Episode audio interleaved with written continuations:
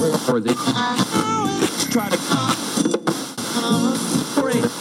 Brothers and sisters, may the peace that can only come from the one God be upon you. We are here to tell the people that we hear you. Yashu mi filimo afarasto parakalo. You call that radio? You call that radio? Hello and welcome to episode 3 of You Call That Radio. Today's episode features the award winning poet Leyla Josephine. It was recorded a few months ago now. It's actually been ages since we actually had this chat, but it's still up to date and still as relevant as ever, apart from a couple of things. Number one, the show that she talks about, Daddy Drag, did go well. She wasn't sure if it was going to go into the bin or go to the fringe. So it is going to the fringe. So if you enjoy our chat, then you can get tickets for Edinburgh Fringe show in August. Uh, more details online. Leyla Josephine, Daddy Drag. So check that out. Also, there's a bit where we talk about how TRNSMT's not getting enough female artists on it because they didn't really have any when we recorded it. But just literally today, they've just announced they've got a Queen Tut's stage where it's all females in it. So good on them. So we'll kind of retract that a wee bit. Well, I don't retract it on behalf of Joseph Leyla. I don't know if, how she feels about it all. But fair play to TRNSMT. They seem to be going in the right direction with that whole thing. Uh, now, also, what else have I done wrong? Yeah, I, so just looking for feedback on the first three episodes. Obviously, I'm totally new. I'm a tourist to this podcast world. Give me 10 episodes and I'll nail it. So I'm, I'm just having fun editing things together and I've been getting some helps from some good people. So shout outs to all of them. I did thank people in the last episode and I didn't want to thank people because I knew that I'd forget people. But I thought it was better to thank some people than no people. So a couple of people that I forgot is Luce Cannon Anderson and Stevie Brown have been helping with the Vox Pop idents or whatever you call it, that helping me edit some skits together and stuff. Shouts to the Wise Goldfish who helped put me on this journey by giving me some advice about Ableton and Audacity and stuff like that. And we couldn't do any of this without the patrons. So shouts to Amy, Anne, Brendan, Celia, Che, Chris, Ellen, Fiona, Grant, Ian, Jess, John G, John S, Lewis, Lexi, Lindsay, Lorna, Lorna, Mary, Mike, Savannah, Sean, Sean, Susan, Susan, Susan, and Tom, who have um, been supporting us. And you can support us on Patreon. Uh, the and Tatties Crew's only $3 a month, which is about £2.40 a month. It works out in Brexit money. Uh, or you can go to the Cheeky Pizza Crew, which is about $10 a month. And it just helps me put back into the show to get proper equipment and spend more time in making this show as good as it I know it can be. So thank you everyone who's been supporting it. I really hope you've enjoyed the first couple episodes. On reflection, the first one was a bit boring, the second one was a bit messy for my liking. So hopefully this one can just be a bit more straight up. I think it's going to get better every episode. So thank you for everyone that's showing the support in this. Now, one other thing that I messed up in the last episode was I was talking about synchronicity, and I forgot a few things I was going to talk about. So, you know, some I missed some major points because I kind of get distracted by by the the hip hop scandal thing that happened. But moving on from that, the, remember I was talking about the bad politicians, that Tory guy who smoked opium. He did that in Iran, and then Brother Ali's story was Iran. That's one of the synchronicities that I forgot to mention. So there I am, I'm mentioning it. And that takes me nicely into another quick segment of bad excuses from bad politicians because I couldn't ignore this one. It's a belter. Bad excuses from my politicians, blame it all on the other persons. It's bad excuses from my politicians, blame it all on the other persons. I misspoke, I was tired. Must have lost the dossiers in the tumble dryer fire. You remember that? Look the other way. I'm gonna seek help or sack my PA. Let me be clear, but be very. To my job, I do whatever it takes. Don't call this an apology. Direct your questions to another day. expenses out of context. Now I'm on my way to be with my family. That's all I've got to say.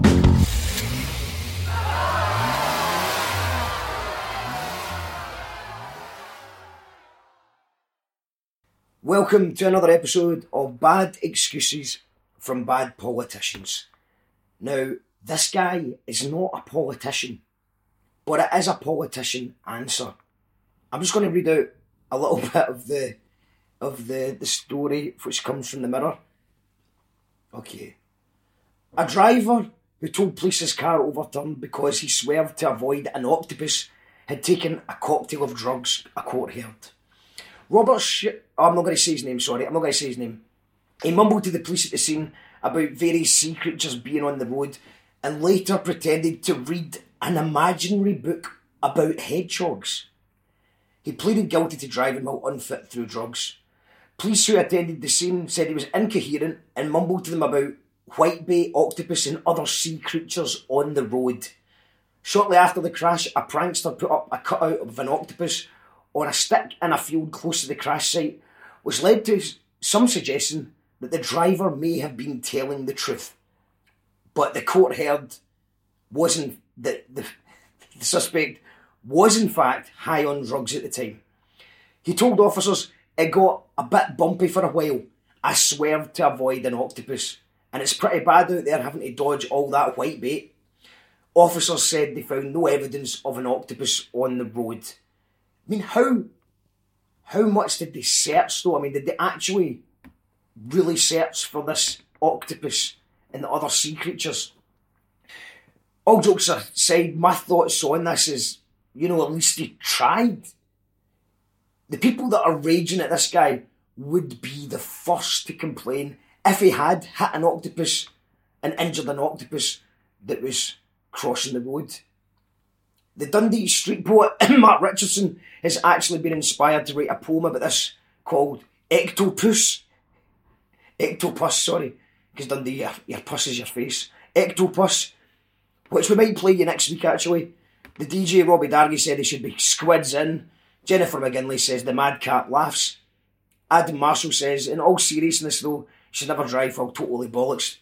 Imaginary octopus have a hard enough time crossing the road as it is. Owen says he should have legged it, and Stuart Bestie says these puns are cracking. Bad from my politicians, blame it all on the other persons. Somebody just tell me that gherkins are actually pickled cucumbers. Tell me it's not true. Tell me it's not true. And now it's time for the interview with the award winning poet, Leyla Josephine, who uh, is one of my favourite poets, and she just recently decided to do a show that didn't have poetry. It's called Daddy Drag, it's on at Edinburgh Fringe, and she's going to talk a bit about that and loads of other stuff. Now, the just before we go into that, quickly, it, just add us on social media, which is facebook.com forward slash you call that radio, and there's a YouTube channel there as well. If you want to support what we're doing here, subscribe to patreon.com forward slash you call that radio for bonus material, free stuff, you get entered into the raffle, and you get the warm fuzzy feeling that you're supporting an artist trying to do things. If you can't be bothered with that, then give us a five star rating if you can be asked. Finally, we want this show to be interactive, so you can leave your thoughts, opinions, and questions on any of the shows or anything else by emailing you call that radio at gmail.com. You can tweet us at you call that rad1 or you can leave us an old school text message or voicemail on 07840 508 500. Thank you very much for listening. Big up to everyone who's been supporting the first shows, onwards and upwards. Now, time for the award winning poet, Leyla Josephine. I'm Frank, and I'm a foodie. I'm currently investigating Space Raiders' recent price increase, though they say they've got a bigger pack. Now, the pack, to me, seems like it is bigger, but I don't know if there's another 10 pence of Space Raiders in there. I'll be investigating this exclusively on You Call That Radio. Have you You been enjoying any food recently, Frank? No, really. Food's a load of shite recently. I, I still like my spaghetti hoops.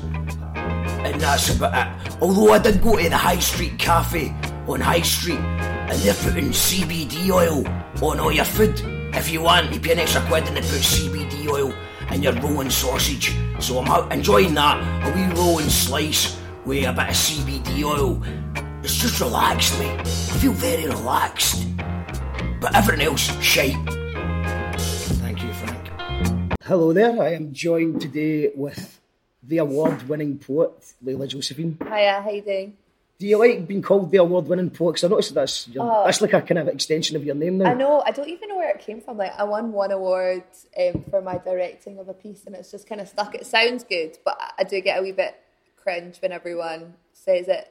But I also have just got another award, but I can't talk about. But when I get when I can talk about that, I'll feel less like I'm lying 'Cause because I do too. feel like I'm lying. I think you had another. You had.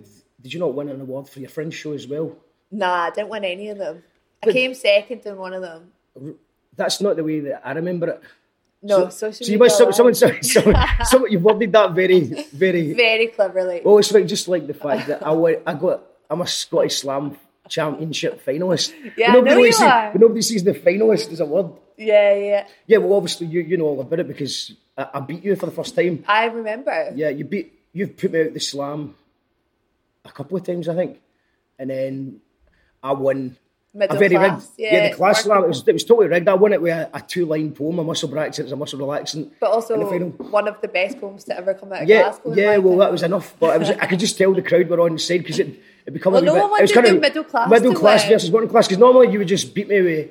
I don't know, a poem about abortion or something that I couldn't compete with in, in, a, in a poetry crowd. And it's just, just sitting there talking about, I don't know, Eric Pickles or something. And everyone, you know, but that was the one I could feel that the crowd were on my side and it was like, there's no matter what, No matter what. no matter what I said, it was I was going to win it. So, uh, but if it makes you feel better, I fucked up in the final. I just, I, I had, I don't know what it, I was on. I was What, so wait, busy. wait, wait, what are you talking about? When I got into the this the slam, the nationals, the Yeah. finals. So I, obviously, I was with you, I think, that day. no, no, I, that was in the cl- that we we were in the class slam, and then this January I got to the final because it. Oh, So the ah, Scottish, the yeah, nationals. This January. though? This January, oh, just there, like month, yeah, yeah. And I just haven't done any kind of spoken word at all. I've been doing more either jackal trade stuff or band stuff with the gyros. So I've not really been doing my spoken word, and I didn't have time to prepare. And I just I second guessed myself and tried to play it nice and safe with something that I memorised really well. yeah. And it was just I was I just kind of got nervous as well. And I don't normally get that. The thing is, is that the like slams are actual.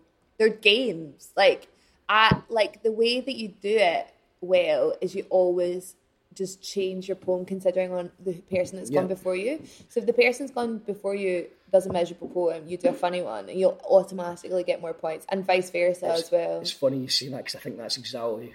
I, I tried to do the right thing, which was change my poem because. But Liam McCormick was one before me, and he did something quite funny and satirical. Yeah. So the funny and satirical one I had, I just thought, right, I'm going to change it up to something a bit different. Yeah. And um, I did Triangular Trades, and uh, which is kind of more kind of hip hop style to try and change it completely. But I just, I, I, I think it was the wrong. Mis- it was a mistake because the finals isn't a poetry crowd. Normally, you're trying to impress the, the poetry judges, Hmm. but it wasn't. It was people that just like laughing at wee jokes and nothing. It is a bit like that now. Like that, you know. It's- like who can be funnier. Yeah, and I'm actually alright at that. But I tried to be like a professional poet to win the finals Yeah. enough. Uh, You it. just can't go in thinking you're going to win. You have to be like, oh, this is an opportunity to do my You, you did, well. did you get you got to the fight? You got to the I, I came run up second. Yeah, I came second last year, and then Sam just but then he went on. What an, what an intense final! I can imagine. But do you know what? Like Sam had like never won a slam up to that year, and also cause we were such good pals, like to lose to anyone, like it was Yeah. fine. And then to know that Sam went on to win the world, it's just like I was so chuffed for him. Yeah, and if it had been someone that I hated, I would have been not being able to take it so gracefully. But because it was Sam, I was I was into it. it was I think that was a brilliant. It's amazing that, that you got to the final because I think that I think if you ask most people, they would say that you and Sam are probably the best in the country just now. Victoria McNulty as well. Probably. Victoria McNulty, definitely. Hepburn, Yeah, Kevin. There's not. We could go on all day. Well, I That's know, not the best ones. I just tried to name all my pals. yeah, no, there, there's there's there's lots of good. I mean, is it is it? Would you say is that your? I mean, I'd say that. I'd say Iona Lee is probably probably the best poet, like poetic wise. Like Yeah. I think she's probably one of the best writers. Yeah. And I'd say the rest of us gang are good at writing, but we're also like excellent at performing. And I think Yeah. that that I mean, there's such a good like gang, and actually, I think because we've all been doing it together for a while, we've all learned off each other, which is really nice. Um, yeah. So is so obviously your rave reviews for your Fringe show Hopeless, which is a Yeah. poetry show. Uh, you toured up and down the UK, Yeah. sell out crowds. Everyone talking about how you're one of the best poets in the country, and now you've made a new show that I've just heard there's no poetry in it. None, no poetry. Can you talk me through the thought process in that? I like this. I love stuff like that. Yeah. But why? so so my new show is called Daddy Drag and it is a drag show where I am pretending to be lots of different dads in the show to kind of talk about what the archetype of dad is um, in, in a kind of way of examining my own relationship to my own father. So I wrote loads and loads of sh- really shit poetry for months. Like I've been working on it for nearly two years now, and I wrote loads and loads, and it was just all pish. So I took a little bit of time out and decided just to get rid of it all. And as soon as I did, I was like, oh, that feels really good actually, and just wanted to trust that instinct. So there's words in it, and I do a lot of wordplay, and my mum's in it, and she's talking in a recording. So in loads of ways, it is really poetic, and it's got lots of spoken words. It's just not got any spoken word in it. if that makes sense. Is it, do you find it harder to memorise stuff that's not? I mean, you actually come from a theatre background, though. Yeah. So for me, uh, when I try and write something that doesn't rhyme, I, I do. It's a lot harder for me to yeah, memorise yeah, it. Yeah, I think that because I don't actually have to speak that much, so so daddy, so let's call him daddy Mm. because he's this like character, this drag persona that I've invented.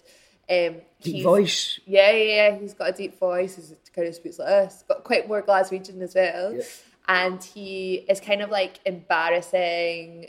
Uh, he's kind of crude. He can be quite misogynistic. Um, and he is really fun to play with. And he only ever speaks in like four lines. So like he's always like, right, going like this with his hands, and like he'll repeat that and play with that. And then with and like I've got a bit where I'm at the barbecue and I'm like, how do you like your meat? How do you take your meat? And then like going up to the audience and like playing with them and throwing them sausages and all that.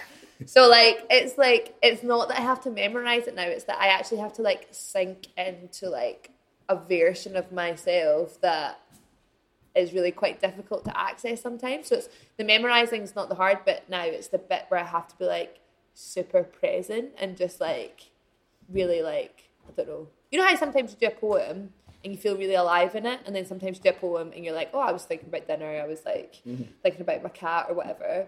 Like that's what I have in this new show. Like I, there's no access for me to be like drifting away like at every moment because it's not scripted. I have to be like in it, which I think is a new challenge and an exciting one. So uh, when are the first shows that people can see? So it kicks off in March, the 27th to the 30th at the Roxy in um, Edinburgh, and then it'll be at the Fringe as well. And I'm planning to do a tour if it goes down well. If everyone hates it, I'll just put it in the bin, go back to Hopeless. Like, anyone Hopeless again? You can't, would you just bin it? Would you do that? Would you just bin it? If you like it, or, would you, or would you not learn from it and then take it the fringe anyway? Well, I think. Do you ever find that you try and bin stuff, but it comes back? Yeah. like in a different way. Like if you look at a poem and you're like, this is shite, and you put it away, but then a couple months later you go back and be like, oh, but this bit's actually quite a good bit of it. Yeah. I always think that that will happen. Like it, it'll change. Yeah. Um, I feel a little bit more pressure this time. It feels like the tricky second album because Yeah. with the first show, I was like, I was just like really wanting to prove myself. I was just Yeah. like pure like Yeah, because there wasn't really any expectation. Obviously, Yeah, exactly. you'd already established yourself as a as a, a great spoken word poet, but you were you were within the scene. Everyone recognised that, so it's like it wasn't any pressure when you went to that fringe and you were doing that. You done that show independently. yeah. So it's like nobody really would have given you a chance. It's just like most people when they go to the fringe were like, "Good luck to them." Yeah, yeah. You kind of cross your fingers and hope they come back okay. Alive, yeah, it's not about actually succeeding. Yeah. And then you, you, you um, fake news won an award. That- I, that's how I remember it.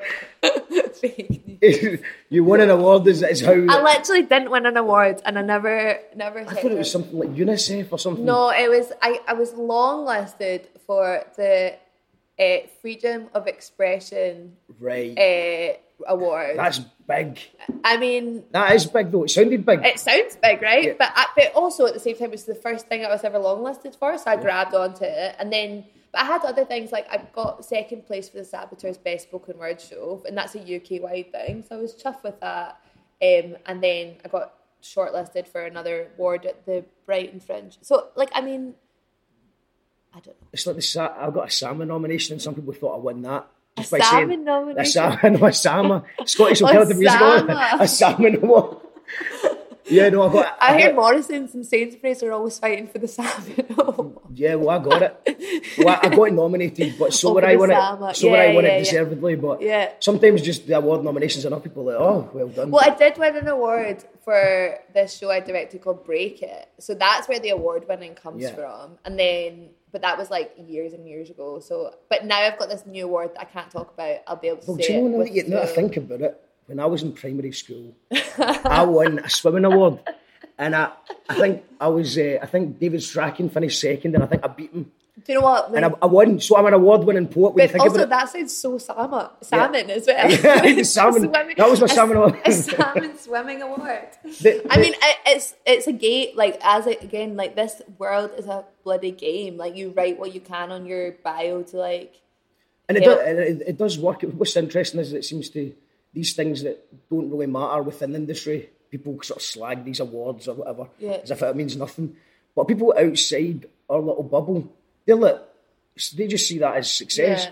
So like the one that I always find funny is uh, we- uh, anyone from a small town will probably back this up. That's ever played King Tut's. Is no matter what I've achieved. You're listening to Radio Sweden, broadcasting on shortwave to North America, primarily for the central and western states and provinces, on 6010 kilohertz. Stay tuned for a half-hour program. Do you or don't you take your beer with you after you have queued to go into Appletaloo, Appletaloo, Appletaloo? program. A drop in the hard stuff.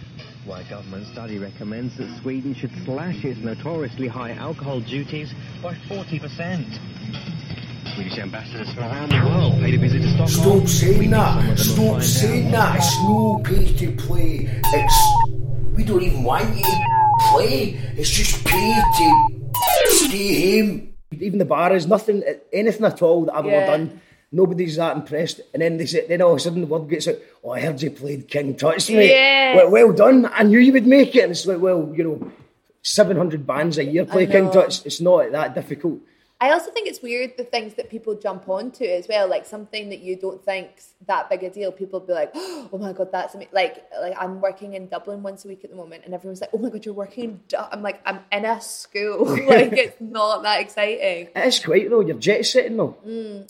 Yeah, I mean, Do you like do you like the process of travelling to read or write, yeah. or would you What do you do- mean, like just tra- well, just like, Yeah, I was actually thinking about this. I had to get a f- commuting? commuting. Actually, I really enjoyed that, which sounds weird, but when after the Sam, after my Sam, no, the Slam Award, the Slam Championship failure, The salmon the slam, the salmon, Sama. slam, the salmon slam sama. After I get beaten that, I had to, I'd missed two days of my holiday as well, which I was raging Yeah. about. So I had to fly it myself, and it was the first time in ages that I just managed to relax and do a bit of reading and listen to Yeah. an audio. But I listened to the uh, what was the book you the audio book you suggested? Oh, the John Runt, uh, John- the butterfly. Effect? No. No, not, the- not the butterfly. Effect, The other one is Jon Ronson. Oh, so you've been publicly shamed. Yes, that was the one. Oh, Yeah. What did you think of it? I really liked it. Yeah. Really good. Uh, I, I'd seen the TED talk before, so as soon as you mentioned that, was like, oh, I remember watching the Yeah, TED yeah. talk. And it is really interesting. Yeah. And I could, I could relate to a lot of it. Yeah, feeling in fear constantly well, of getting yeah. pulled up. Well, I've, you know, I've had, um, might do a wee podcast about it soon because I know a few people that have just been, you know, maybe not to the extent as uh, the Ronson book, but Yeah.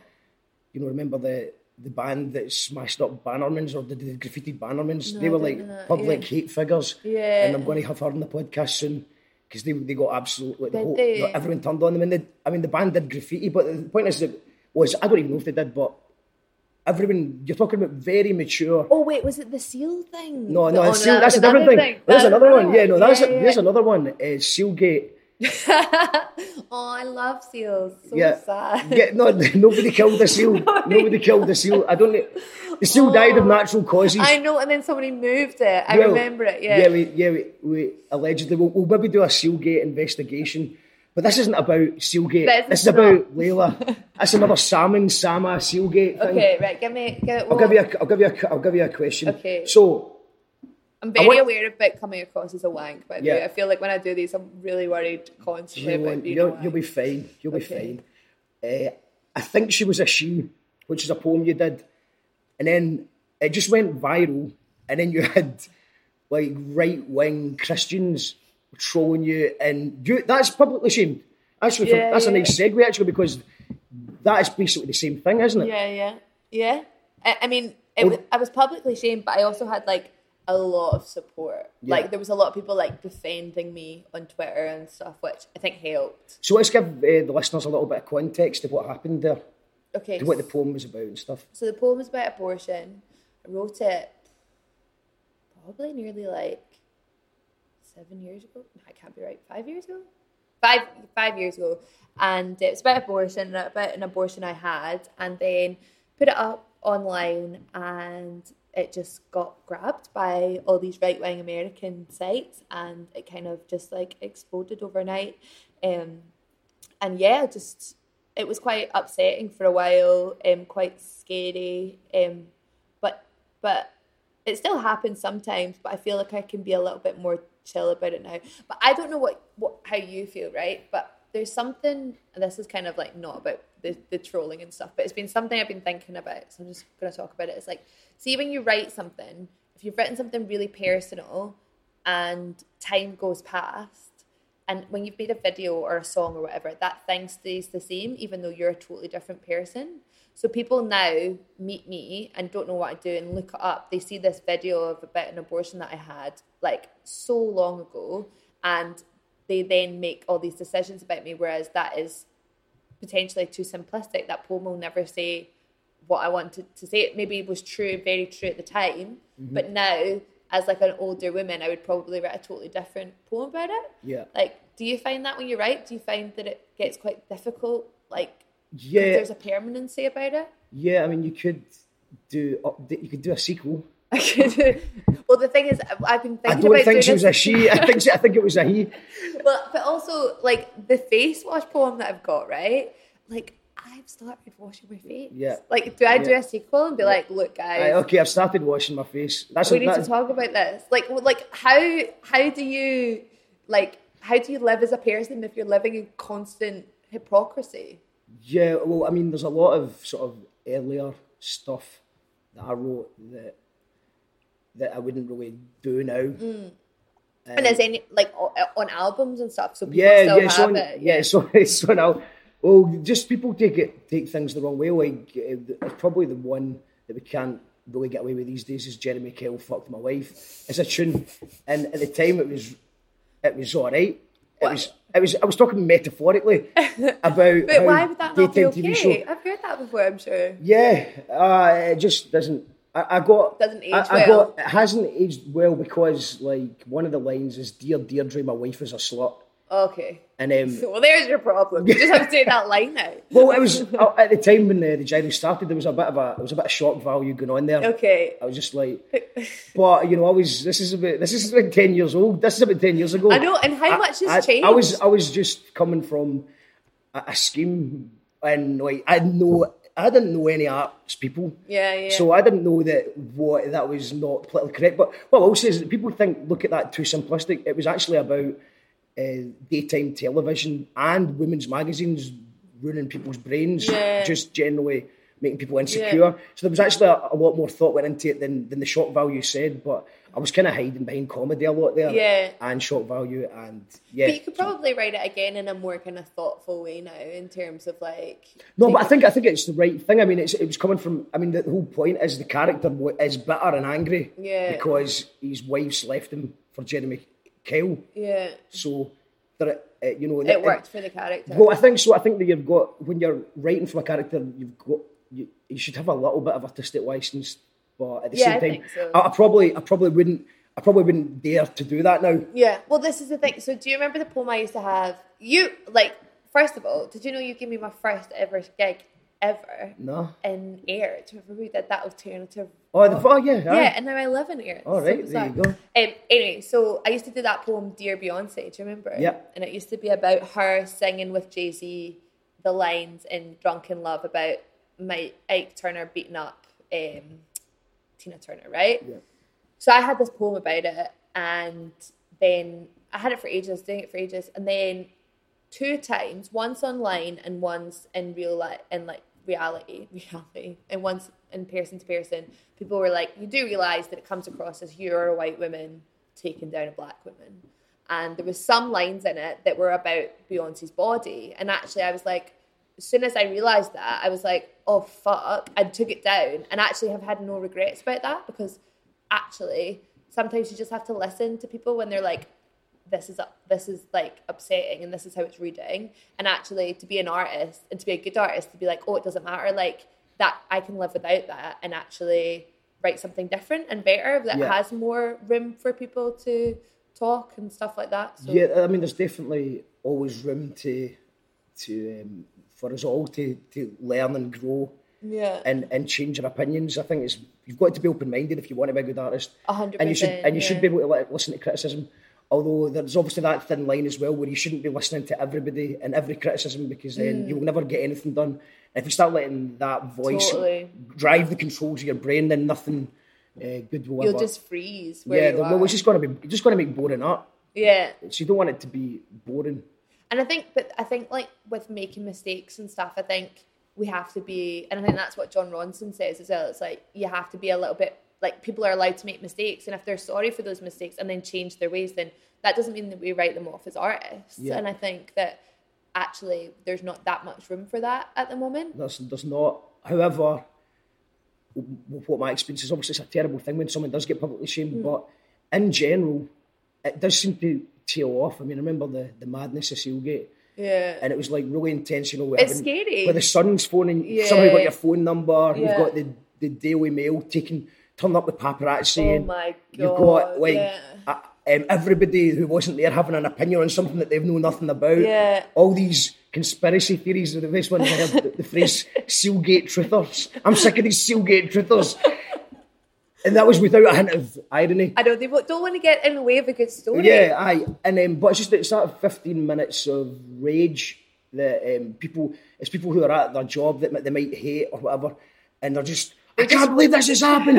everyone just so if you happen to be the story that gets shared first thing in the morning before everyone's had their coffee, know. they said so, everyone said something really angry, and they've got to stick to their guns and try and find the evidence that suits their their theory. Yeah. and just get so you don't want But to your phone burns in your pocket Yeah, when those yeah, things are happening. yeah. Like when you, like when I just don't do it anymore. But like when I used to like get involved in these conversations about anything, Yeah. like you'd put your phone down, you get back to normal life, but it would just be like you know that messages were coming through all the time, and you just be wanting to check it. And it, and it, and and the thing is, is because it's such a instant kind of thing like you instantly are responding all the time you don't actually have much time for reflection so Yeah. what happens is you're just like i disagree with this i'm just going to say something Yeah. i disagree with this i'm going to say and then actually when you read it back you might be like oh fuck mm. like i don't actually like you know Well, yeah, nobody's actually having a conversation. They? No, they're just no. they're just bullet pointing each other. but i think it's less than i don't know if it's just because i'm involved in it less but i do feel like there is less and less online arguments going on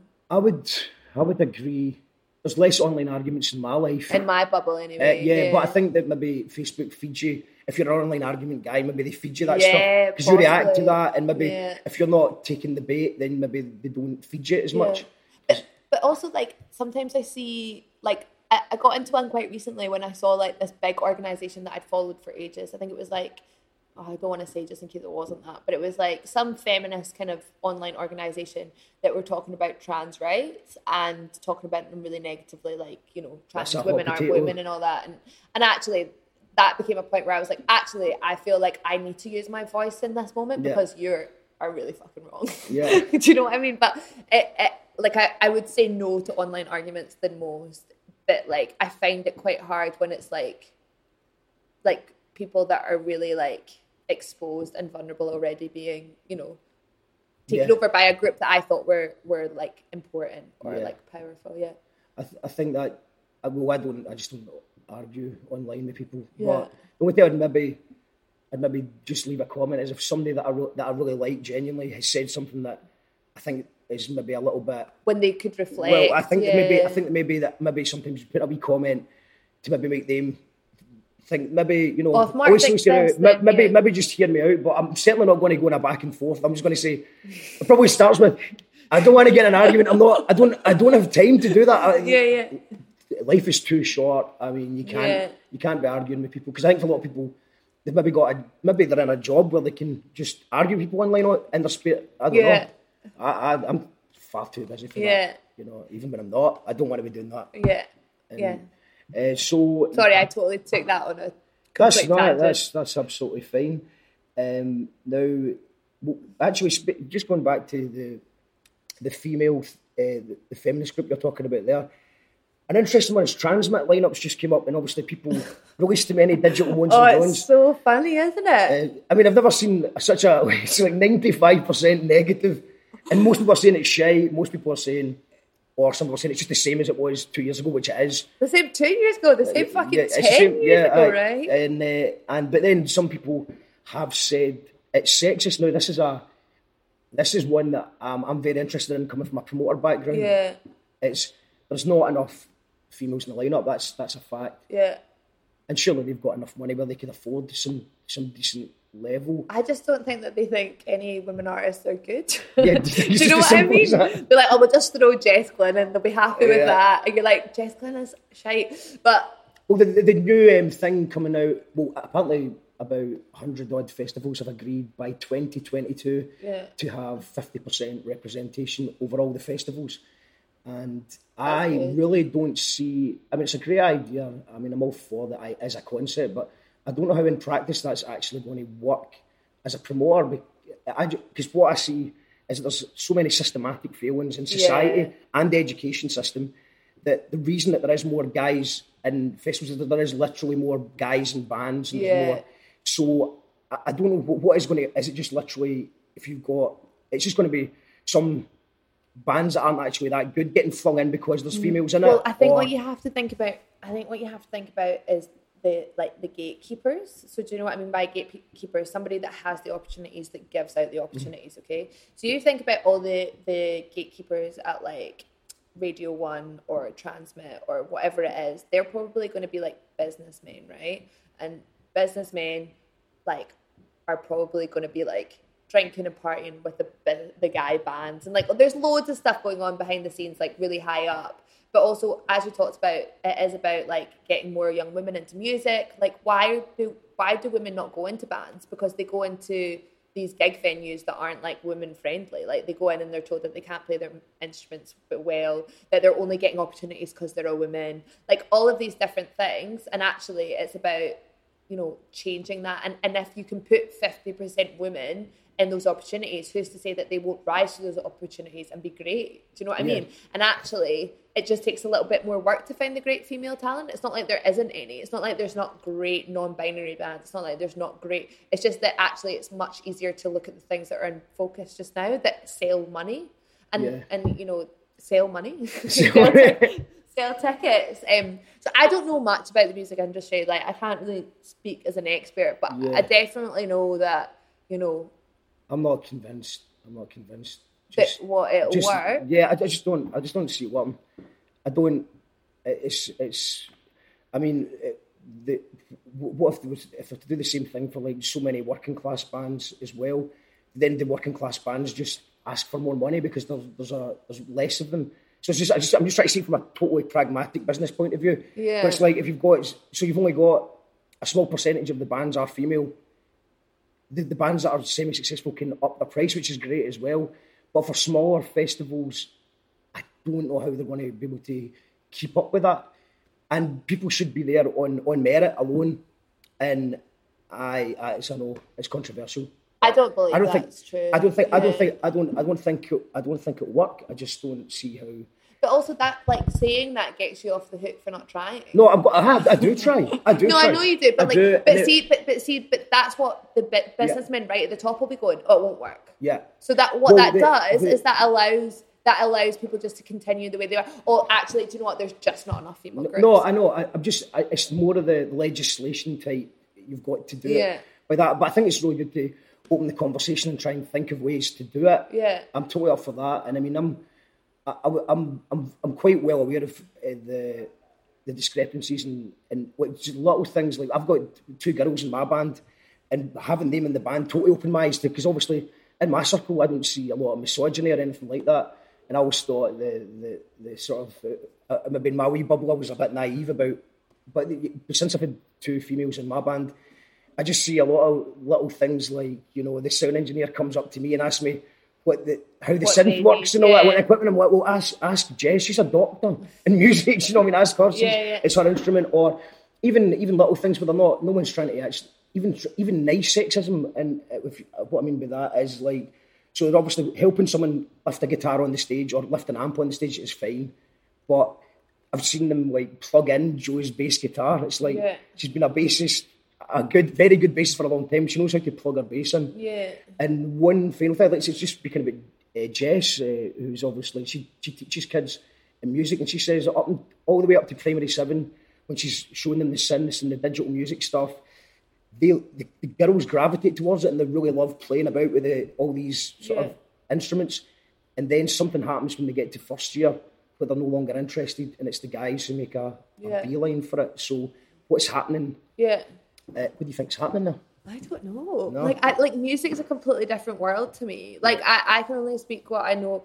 And I'm doing a project at the moment in schools, and I'm just trying to do the. I've been working in six different schools, and they're coming to my final performance, and I don't have any guys. Yeah. So like, it works. Like, I don't have any men doing It's, any it's poetry. poetry. It, it's, um, it seems like now. I mean, I, I think this is a fairly recent thing, but it does feel that the women are really doing great Because they're not allowed to in poetry. It's because they're not allowed on the stage to do the band stuff. Sorry. they're like, I better do poetry because no one's letting me pick up a synth. yeah, no, No, I, but, like I do understand what you mean. Like there are going to be problems, but I almost, I almost think that festivals that are more diverse are going to be better festivals. oh no, absolutely. yeah, and um, actually, and actually, more women will go to the festivals, Yeah. and more women will, and like actually, like your your festival is going to be better if you don't have five fucking indie bands playing fucking indie tunes. Yeah. Do you know what I mean? Like Nobody wants that. Nobody wants that. But that's what we're talking about, TRNSMT. But um, but the thing is, is it's like you you can't just say, "Oh, I don't think it's going to work," because actually you have to be like, "Well, how do we make it work?" Yes. Does it mean we Okay, do yeah. workshops for just women? I'll take that. it mean that Uh, we? Yeah. Yeah, no, I'll totally take that one. Yeah, I I was, like- I was. I was too negative.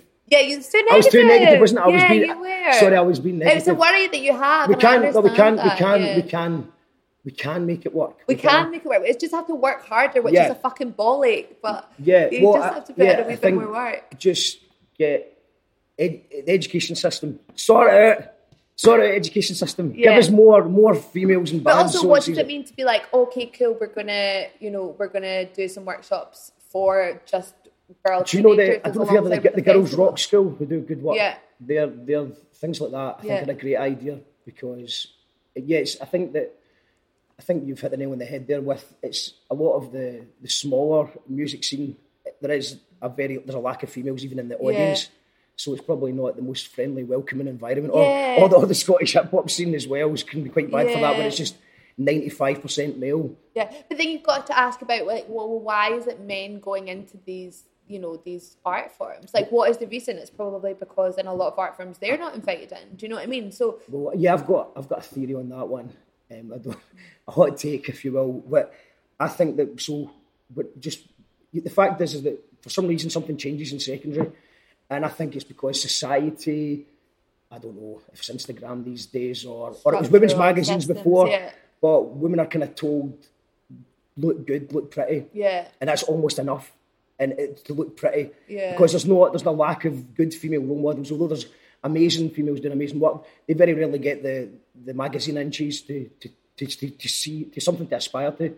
Meanwhile, guys, they've got to they've they, they've kind of taught they, they need to um, get get these get a good job Yeah. or get good at an instrument or Yeah, yeah. if you want to be successful you need to work hard at a, a more skilled based thing so I think that that's maybe what's I- happening there I when I I looked at like some really interesting stuff. There's a essay called "Throw Like a Girl," and it's all about how um, there was this big test done in a high school, and girls up to a certain age would throw overarm, and then they got to a certain age and they'd throw underarm, um, and you know this idea of like throwing badly like a girl, and it's all to do with like women the male gaze and because like our system is based on the idea that everything should be viewed from a male gaze so all tv and film have always been with male directors so therefore we see everything through a male gaze so when we look at a man we see a man when we look at a woman we see a woman pretending to be a woman does that make sense yes so a man drops a plate, he's angry. A woman drops a plate, she's trying to look angry.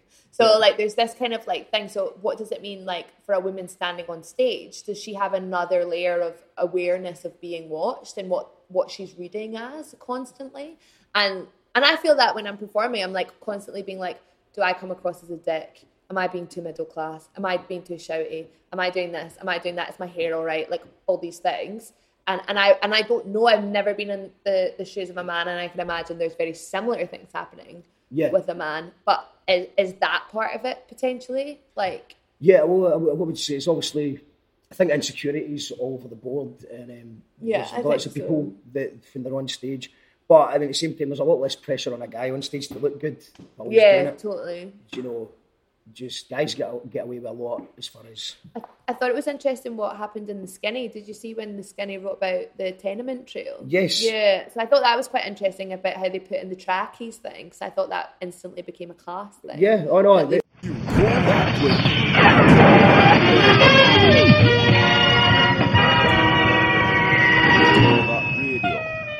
call that radio.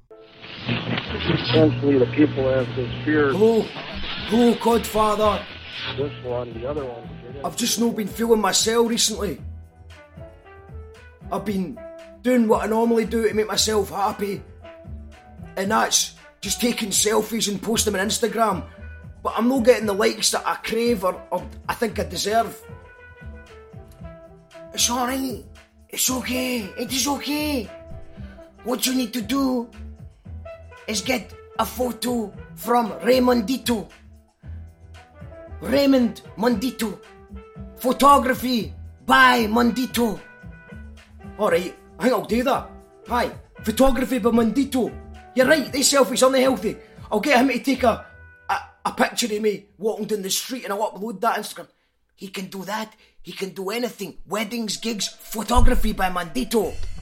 I'm sorry I interrupt you, mate. I know it's important. I know what you're saying is important and that, but I just, I just had to interrupt. I just have to, I have to interrupt. I've never seen The Matrix. Never. Well, not even, not, not, even seen it. Not, not even, not, no sequels, no, the first one, not, never seen it. Be aware of uh, a bit of shadows. Guys. Okay, Okay. be aware of the shadows, guys. Sorry. Okay, so this poem is called Sunrises on Kingston Bridge, and I wrote it because I've been thinking about Glasgow since I've moved out of Glasgow. And every time you talk about moving to or from Glasgow, everyone talks about how it's kind of like a party black hole. now, when you're in Glasgow, sometimes it feels like you get sucked into drinking quite a lot. And I was thinking about that, how that was part of our identity and culture, and and started thinking about how how it could be quite harmful. Uh, and the reason it's called Sunrises on the Kingston Bridge is because um, I always found myself being like pretty fucked, like on the Kingston Bridge in the morning, and like going getting a taxi either west or south, and like seeing that like such stereotypical Glasgow view, um, and that feeling of being a bit like about what you've done that night or what's happened. Um, so this is called Sunrises on the Kingston Bridge, and this is an exclusive. I've not done it before, so Here we go. Our pedigree poison, only the best. Cheers to us and fuck the rest. Sunrises on the Kingston Bridge. Watch us try and live ourselves inside out as we get our taxis back from the south. Glass towers and cranes, motorways tumble into cobbled lanes, window frames, our city whizzing past as the sun confronts us all about the night before. Our city was built on squares, grown up and taught that nobody cares. The benches in London are playing truth or dare. Our city is built like a Rubik's Cube, always taught that we had nothing to lose. Cut in half by the Clyde, half a mile wide, and bone deep under bridges, people try to sleep. How you doing? I'm fine. Staying out of trouble, seeing double. The bevy built our bricks, oiled our ships, salt and vinegar on our fish and ships. Friday night dinners in our tenements with their tenants and close closes. The pubs pour onto the streets. Suits and short skirts in between finger snouts. Music leaking out, a taxi driver shouts. Here, rain falls horizontal. He's got his hallmark tonic in hand, full tonto, puddles reflecting the orange light, gutters swallowing the night, gulping at the small seas that lap the pavements. A couple are arguing on the pavement. She's slurring, Please don't do this. Arms around arms, people spill out of bars and barrowlands and stadiums, zigzag lines, stay to them. Can't remember the concert they waited a fortune for. Tomorrow they'll be ill and sore. Seagulls are perched like CCTV, pecking at kebabs, never could put a finger on what makes us so mad. So many of us never worked out who we wanted to be. Our identity splashed us up, washed us up. Pull your head in and just get fucked. Our city is built on bevy and merchants, but we try not to mention that bit. George Square is phallic and proud. Statues stand, everyone a greedy man watching over as shoppers fill themselves, bulging on Buchanan, weighed down by plastic bags and new shop tags, and carrying around round bellies home in time for gin and tonic and Corrie on the telly. My city is greedy, swollen, gulping, sulking itself into seedy slumber, fat blubber, all smiles and laughs and lies that people make this city. People drink this city, this city drowns its people, while others beg in empty entrances, hoping that someone will take a proper look at them, sleeping bag around their knees, dreading winter, watching the ground freeze. Why would I give them money? They'll just spend it on drink and drugs when I could spend it on drink and drugs. And the rich kids in the West, they take the same, but they call it council coke.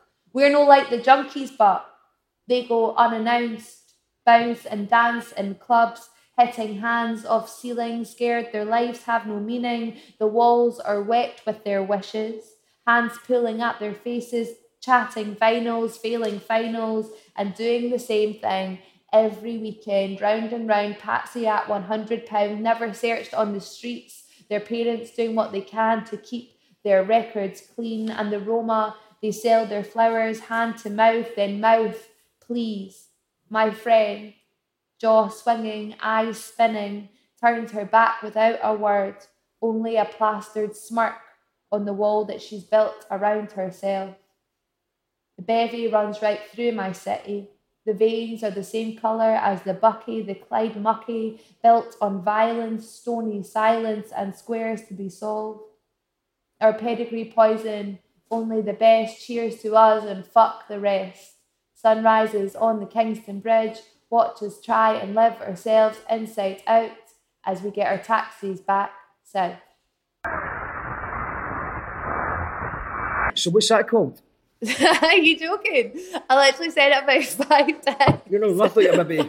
I know you were focusing on the filming. Uh, Sunrises on the Kingston Bridge. See, it could have been called Our City, Yeah, it could have been. or it could have been called. Are you a Tim or are you a? No, obviously not. Um, yeah, I've just been So thinking is a lot because I, li- I don't live in Glasgow anymore. I've been thinking about how Glasgow's so tied up with drinking to me, and like actually now, I've got an excuse not to be drinking all the time. Yeah. Yeah, and actually being sober. See, since I've quit coffee, and I feel like I could do anything. Yeah. Yeah. So you've been off the coffee for, For oh, two weeks tomorrow. two weeks. And I'm here to tell you, you should all do the I've same. I've just got back into it. I didn't- I've, I've actually I'm telling everyone to get back into it. It's great. No, I don't really normally bother with coffee that much apart from emergencies, but My moods have just been so. I know I was telling you this earlier, but just so mellow. Like I, I suffer from quite like highs and lows, like a lot of mm. the time. Like I feel quite low almost daily. Like in about four p.m. Like ready for a nap. Just joking. But I think coffee has got something to do with that, and I just never even. I just never even tied anxiety and coffee together, even though people always say that. I feel stupid for not realizing. yeah, no, I've I've been aware of it for quite a while. So because all it takes is just that one extra coffee, and then I, I notice it. Yeah. I'm quite aware of the effect it has on me, but I've just had a really just doing a lot, lot of DIY, and I hate DIY. So I've just been drinking- doing my and It's garden, been long, long, long days, and I've just been drinking coffee now.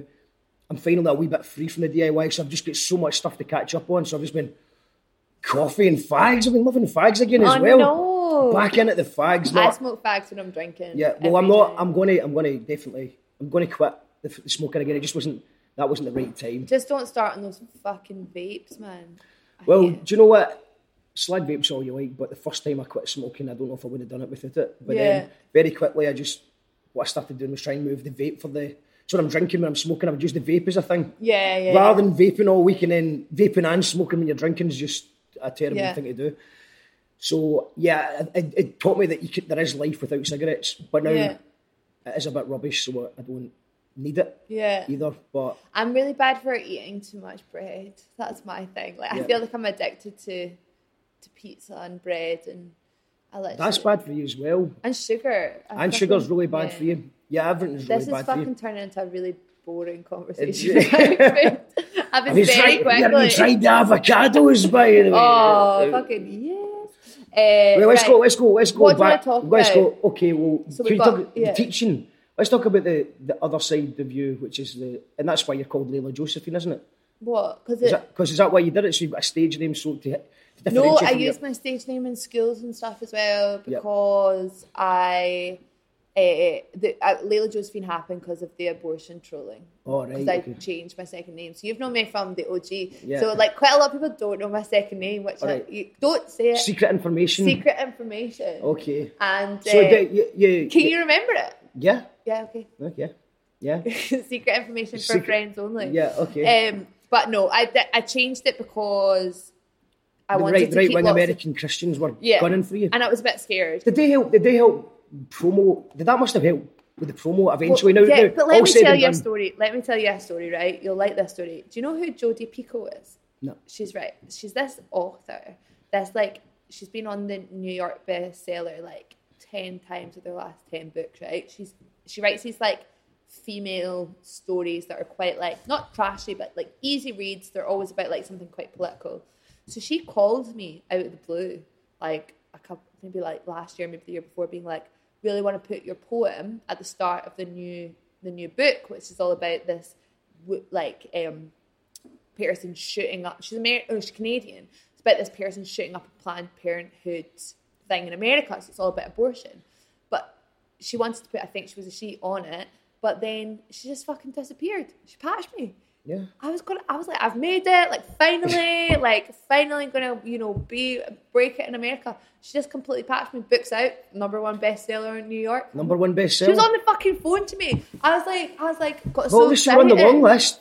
Oh, That still counts. no, but do you know that we were like everything that comes from that poem is actually it does come around, and and if nothing had happened other than it had helped women get through that process, then and that's the important thing. And I don't want to keep talking about it. Yeah, I no. talk about it all the time. Okay, but- no, no worries. Uh, the fair point I'm just making that as you're talking. I know about. it was me that brought it up. I so know. it's- it was but my no, one- one thing is, that, that although you're saying that you think you've you're a different person from that now, Yeah.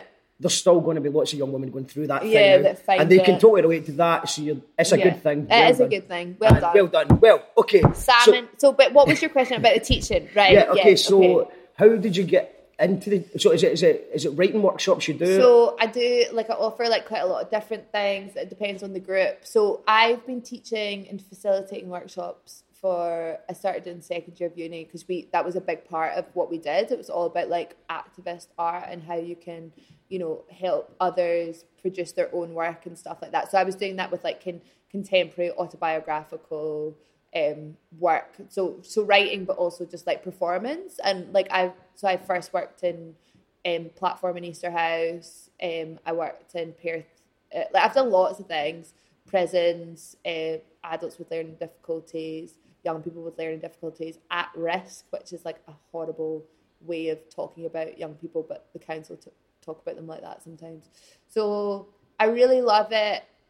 I try not to talk about it too much like you're going in and saving people's lives or you're going in and being like it's the best thing for them and all this because I think quite a lot of artists do that and actually think they're God's gift going into these communities and I, I never want to say that because actually there's only well, so if you much don't want you to say it. I'll say it for you. You're changing lives and making the world a better place. I don't think so because I think there's systematical things that are real challenging, and all you are actually doing is going in and giving space for people to be creative, and and actually that's that's amazing. That no, that is And I love and and and people see it as like I think a lot of artists see it as like a, a side job. They're like, oh, my real job is being an artist, but you know, to make money, I teach on the side. Whereas I see my like my practice is actually working with other people. Like that that is what I'm probably best at. yeah.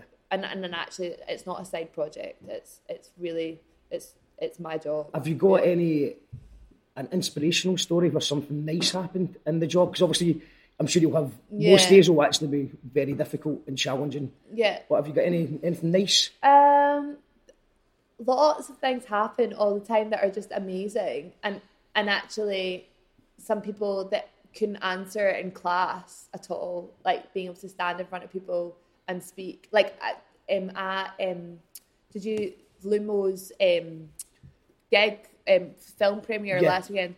I brought um, a group of young women that I've been working with, and That was their, f- their first gig. uh, is it? their sold out first St. gig, Luke's? yeah. Oh, brilliant! That so they, yeah, so they, so they did four, they did three poems, and they're from like, you know, they're from Drumchapel, Clydebank, and like they've never done it before. One of them had couldn't isn't in like regular school. She does half Yeah. a timetable because she suffers from anxiety Yeah. so much, and she got up and did this thing, and you know, everyone and.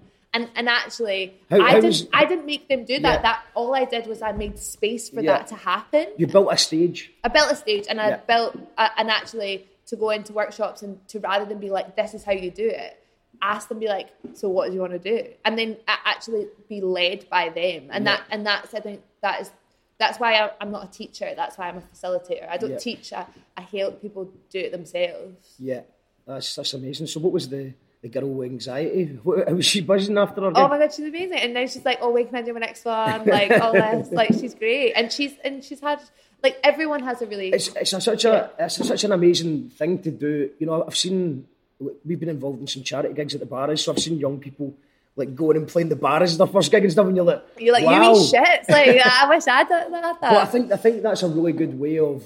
Um, I I mean, it's all going downhill for there, I suppose, but in a way, it's a lot. I think there's a lot less because you've got such a big crowd all want you to do well. It's a lot less Yeah. nerve wracking in the ways than doing it in front of a school yeah, because like, or- or- school audiences school. are the worst, Yeah, because everyone's smirking and I have to I have to perform in schools all the time, and I'm telling you that I've done I've done so many gigs, and I'll tell you, speaking in an assembly is the worst.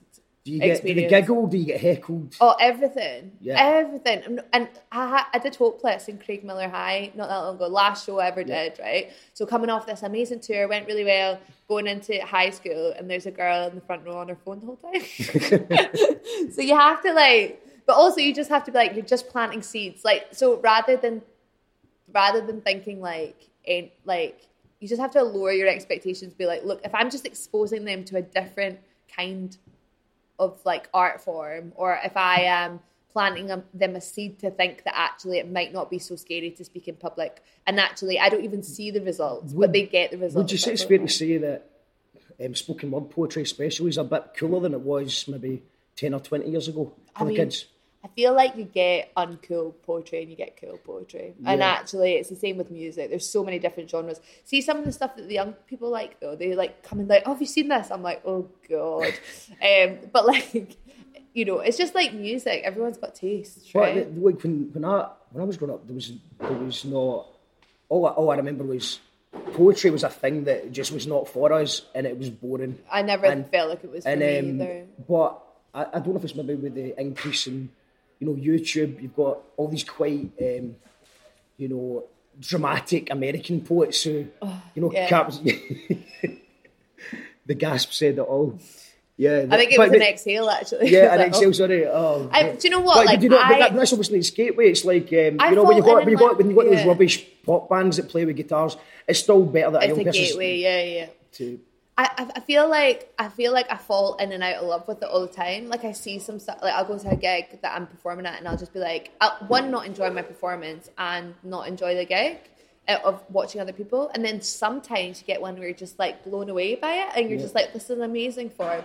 And I think it, and it comes and goes, and I think it is really powerful within schools because because actually all you're asking for is for people to tell a story.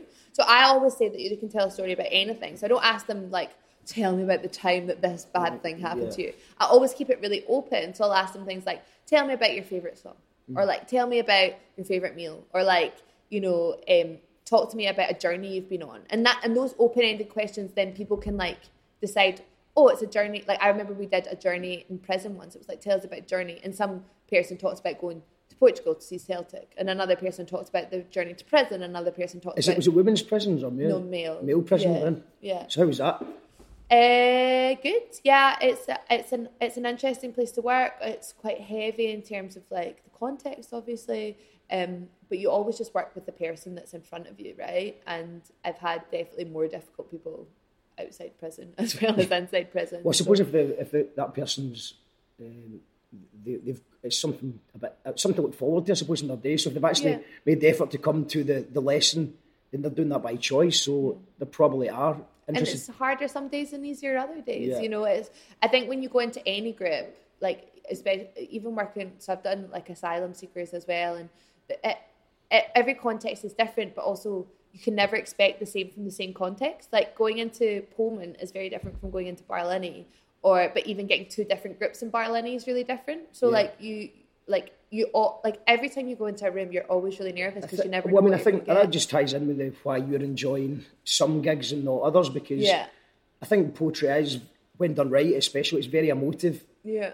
and when you're some people are when you're sometimes you're you're right in the mood for it sometimes you need that Yeah. you want a bit of but sometimes you just can't be bothered listening to people heartbreak you're like come on I'm having a rough day as it is but sometimes when you're when you're down it's the same way we listen to depressing music sometimes Yeah. that can That can heal your soul Yeah, or sometimes it, you can literally get that off get that. but but it's like I I think sometimes when I'm working with these vulnerable groups and they're writing this poetry that might not be in like quotation marks as good, and then you go to poetry nights, but like somehow because I know the stages that they've got to to get this work, it feels so much more massive. Whereas Yeah. you go to these some poetry nights that I'm just like, oh, you just don't have a clue.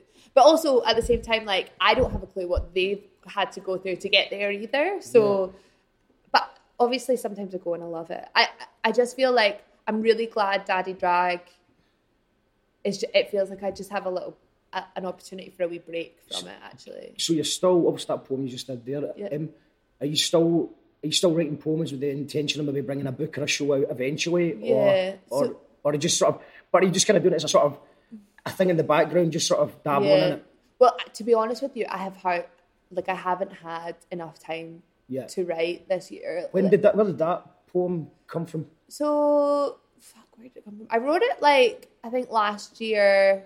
So there was about three months where I didn't have like hardly any work. I was pretty grim actually, um, and then it hit like September, and I've I've just been like totally full on since then. Um, but I think when when you don't you have those little periods of quiet, that's when the writing happens actually. and then what about you, you was talking about commission, commissioning poems Uh, commissioning me, yeah yeah commissioning no, people. did you say that you've you've been getting commissioned to do poems I think like, Uh, like not really this year, but I have in the past. yeah I've I just just wanted to just we're Yeah. going to wrap up soon, but Yeah. just to point because obviously I've I was trying to monetize what you do as an artist is always Yeah. a, is a tricky one without selling out and doing. Something. I mean, if the sellout gigs come, Yeah, would yeah. you take them? Because I've not had any of the well, fucking well, sellouts. it's easy for me to say because nobody offers me sellout gigs. Jodi fucking Picoult like patched me Yeah. like yeah, I've not, I've not, uh, I've not sold. out. I mean, I think that I've just. Not, it's very easy for me to say I would never sell out, but but same with no. I'm not. I'm not. Attra- I'm not attractive to the capitalist world, really. Apart from like you quite like to be able to like start your own whatever. Well, what, I, what I've done is I've just started a website called poemiapoem.com, and that's because I kept on getting asked by people to write a poem Oh, for someone's yeah. birthday or Yeah, that's anniversary. nice, yeah. So I started doing it as a wee thing, but I didn't feel good about it at the start. But then when I've seen the reactions to people, everyone who gets their poem, they, They love, love it. it. Oh, The- and the, that's so and the people that I've got it, like, oh, it's the best present I've ever given. And so oh. I'm actually really, I've got, I've got over the fact that I don't feel like a horrible person charging Yeah. for words. Because I'd love to live in a free wo- in a world where I can just give out, just write poems all day for people. You'd fucking have to charge me a fortune to fucking write a poem. I hate writing poetry. yeah, yeah. No, I'm just joking. No, I, Um, I enjoy it. So, eh, but I don't like I said. Yeah. And I think what I might do as well is open up to if it, other poets to maybe help them if they're trying to make a bit of money. Oh, yeah, say, yeah. And just obviously make it the Amazon of poetry. Yeah, But- totally. But, not, uh, not, not really. But just so what are you asked me about money, like yeah. But so how- commission. So if you get commissioned, so Yeah, I've only been commissioned a few times, like Yeah. to do stuff, but it's always been quite an interesting experience to write to a brief and like getting edits and development stuff is quite fun as well. And Do you have to censor yourself though? Do you have to censor yourself when you're working for certain companies, or do you Oh, but I've never had, I've never been in a position like that. No. Really, it's never been like major enough to feel like. I Would you do the bank advert? Who did? Would you do the bank advert? Would I do the bank advert? It was not a bank, right? It's a nationwide. Oh, it was, oh, it was a building Oh, society. I, I auditioned to do this fucking Gumtree advert. It's out at the moment, actually. And I spent two hours sending them the fucking test tape. And I obviously didn't get it because, Yeah. like, whatever. But, like, you do, you get really excited about stuff. Like, I've been, attra- I've been, like, approached by, like, like, makeup brands and makeup brands and stuff like that. And, and you do get excited about it. And then nothing, like, it doesn't Do you happen. fill out forms? Do you apply for things, whether that's No. funding, festivals? It's a, it's a, Yeah. it's something that I, I tell I tell people to fill out other. I tell other people you you should fill out things and apply one? apply yourself. But I never actually Well, apply that's because myself. you're too busy doing other stuff. Like I don't Yeah. feel like I like I, at the moment. Like I, I mean, I've applied to like stuff like retreats and stuff like that, and got KB'd. But generally, I'm pretty busy at the moment. I, but I have applied to Creative Scotland, but that was through my produ- my theatre producer You need, you need to plan it like months. you, you know. That's the thing. It's But that's why I've got the producer because she's just fucking great, and she doesn't get paid unless she gets funding. so she, does it. she's- she's motivated. Yeah, exactly, and that's her skill set, you know. Right. So I, I could I could talk to you all day, Leyla, but Okay. that's that's your that's, that's your at my curfew. cur- You've curfew. got to Well, go. thank you so much. It was good to No, see you, Thank you for and doing uh, it. I hope it don't come across as why. No, no, not at all. Yeah. You're- uh, good luck with You're it. fine. And Daddy's drag, Daddy Drag, Daddy Roxy, twenty seventh of March to thirtieth of March. and th- if this has came out after that, then you'll probably by then it'll either be in the bin, Or it'll be in the- or it'll be in the fringe. The bin or the fringe? fringe. The bin of the fringe. okay. Thank you very much. Bye, Take care. you. That radio? No. You call that radio. You can actually call that radio on a phone number. It's a real thing. You just phone, you call that radio on 07340 508 500 07340 500 Call that radio. 508 500 You call that radio. On 07340 508 500 Give us your thoughts, your opinions, your questions. Doesn't matter if you're mad with at 4 in the morning. We're always here 24 hours a day. Maybe a voicemail, but we'll check it the next day. The kettle is always on. I mean that metaphorically because it would be very environmentally conscious to keep your kettle on, especially if you didn't know anyone was arriving. Just call that number. You call that radio 07340 508 500. Hello, you call that radio. How can I help you?